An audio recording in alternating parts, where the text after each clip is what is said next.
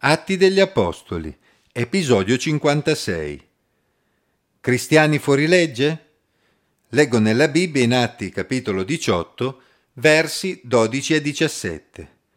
Poi, quando Gaglione era proconsole della Caia, i giudei unanimi insorsero contro Paolo e lo condussero davanti al tribunale dicendo Costui persuade la gente ad adorare Dio in modo contrario alla legge. Paolo stava per parlare, ma Gaglione disse ai giudei Se si trattasse di qualche ingiustizia o di qualche cattiva azione, o giudei, io vi ascolterei pazientemente, come vuole la ragione, ma se si tratta di questioni intorno a parole, a nomi e alla vostra legge, vedetevela voi. Io non voglio essere giudice di queste cose. E li fece uscire dal tribunale. E allora tutti afferrarono Sostene, il capo della sinagoga, e lo picchiavano davanti al tribunale e Gaglione non si curava affatto di queste cose. Sono molti i paesi del mondo in cui i cristiani sono considerati fuori legge. In molte parti del nostro pianeta è persino vietato possedere una Bibbia o condividere la propria fede con chi ancora non è cristiano. Leggendo il libro degli Atti ci rendiamo conto del fatto che la vita per i cristiani non è stata facile fin dal principio. Tuttavia dobbiamo anche riconoscere che la nascita di Gesù il Messia proprio nel periodo dell'impero romano è stata particolarmente favorevole per la diffusione dell'Evangelo e dei testi del Nuovo Testamento. La lingua greca così diffusa, le strade che i romani avevano costruito, l'ottimo sistema postale, sono tutte cose che contribuirono all'espansione del messaggio cristiano in maniera molto rapida per l'epoca. Dal punto di vista religioso giocò un ruolo fondamentale la tolleranza che i romani avevano avuto nei confronti della religione giudaica, la qual cosa aveva permesso il fiorire di sinagoghe in tutto l'impero. Fin dal tempo di Giulio Cesare i giudei avevano ottenuto di poter praticare la propria religione ed essere esentati dall'adorazione verso le divinità romane e dal culto imperiale poi. I cristiani, come emerge anche da questo testo, avevano inizialmente goduto di questi vantaggi, essendo considerati una setta interna al giudaismo.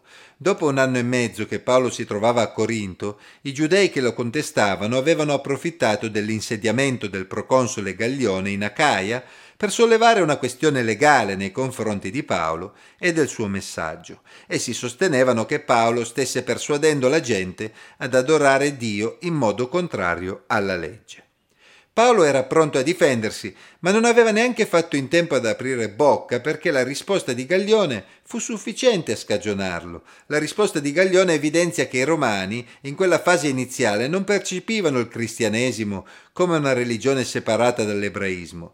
Infatti egli non considerò i cristiani fuori legge, ma considerò che fossero in qualche modo inclusi nell'accordo che Roma aveva in essere con i giudei Esaminando i fatti, Gaglione non aveva trovato nulla che costituisse un reato, secondo la legge romana, e aveva considerato che la disputa fosse da considerare un dibattito all'interno della religione ebraica. Non sappiamo perché molti se la presero con Sostene e lo picchiarono davanti al tribunale. Forse aveva preso posizione in favore di Paolo?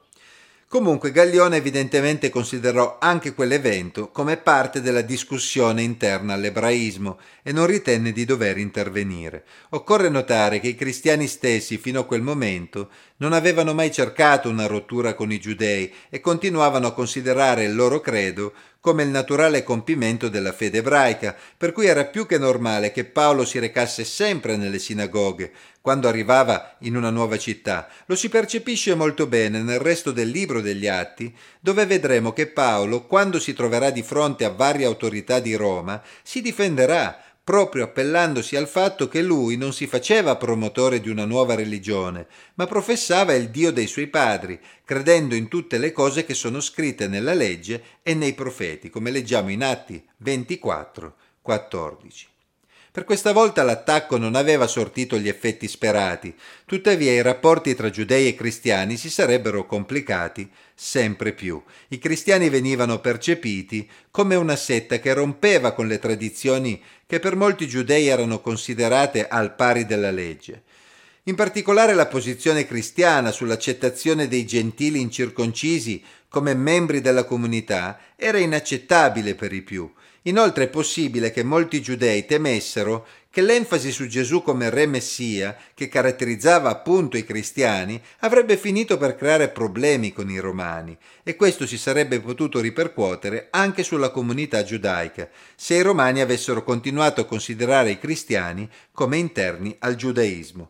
Ciò che era accaduto qualche anno prima a Roma con l'espulsione dei giudei dalla capitale era già stato un segnale che i giudei non potevano ignorare. Insomma, c'erano già diversi indizi che facevano presagire ad una separazione netta tra cristiani e giudei che avrebbe poi caratterizzato la storia successiva. Purtroppo la storia ci ha mostrato che anche se inizialmente furono gli ebrei che non credevano in Gesù a cercare la rottura con coloro che invece avevano creduto, nei secoli successivi molti cristiani si sarebbero allontanati dall'insegnamento di Paolo, dimenticando le proprie origini ebraiche. D'altra parte il cristianesimo avrebbe avuto sempre più una maggioranza di stranieri che avrebbero coltivato un atteggiamento sbagliato nei confronti degli ebrei, la qual cosa ancora oggi rende molto difficili le relazioni giudaico-cristiane. In conclusione, Dobbiamo ringraziare il Signore perché inizialmente Roma ebbe una certa tolleranza nei confronti dei cristiani proprio perché li considerava interni alla religione giudaica. In seguito anche i romani perseguitarono i cristiani, ma almeno al principio il cristianesimo si diffuse nell'impero proprio grazie alle sue origini ebraiche che permise ai cristiani di non essere considerati fuori legge. Questa semplice osservazione dovrebbe renderci comunque riconoscenti verso il popolo ebraico da cui deriva, secondo la carne, il Messia Gesù. Il Signore ha vigilato sull'annuncio del Vangelo permettendo che quella piccola fiamma partita da Gerusalemme arrivasse fino all'estremità della terra come oggi possiamo osservare. Come dicevamo al principio, i cristiani sono oggi considerati fuori legge in molti luoghi del mondo. Tuttavia neanche la persecuzione potrà fermare il programma di Dio. Non a caso la comunità cristiana continua a crescere proprio nei paesi dove la persecuzione è più forte, perché il nostro Dio, il creatore dei cieli e della terra, è più forte di colui che viene chiamato il principe di questo mondo.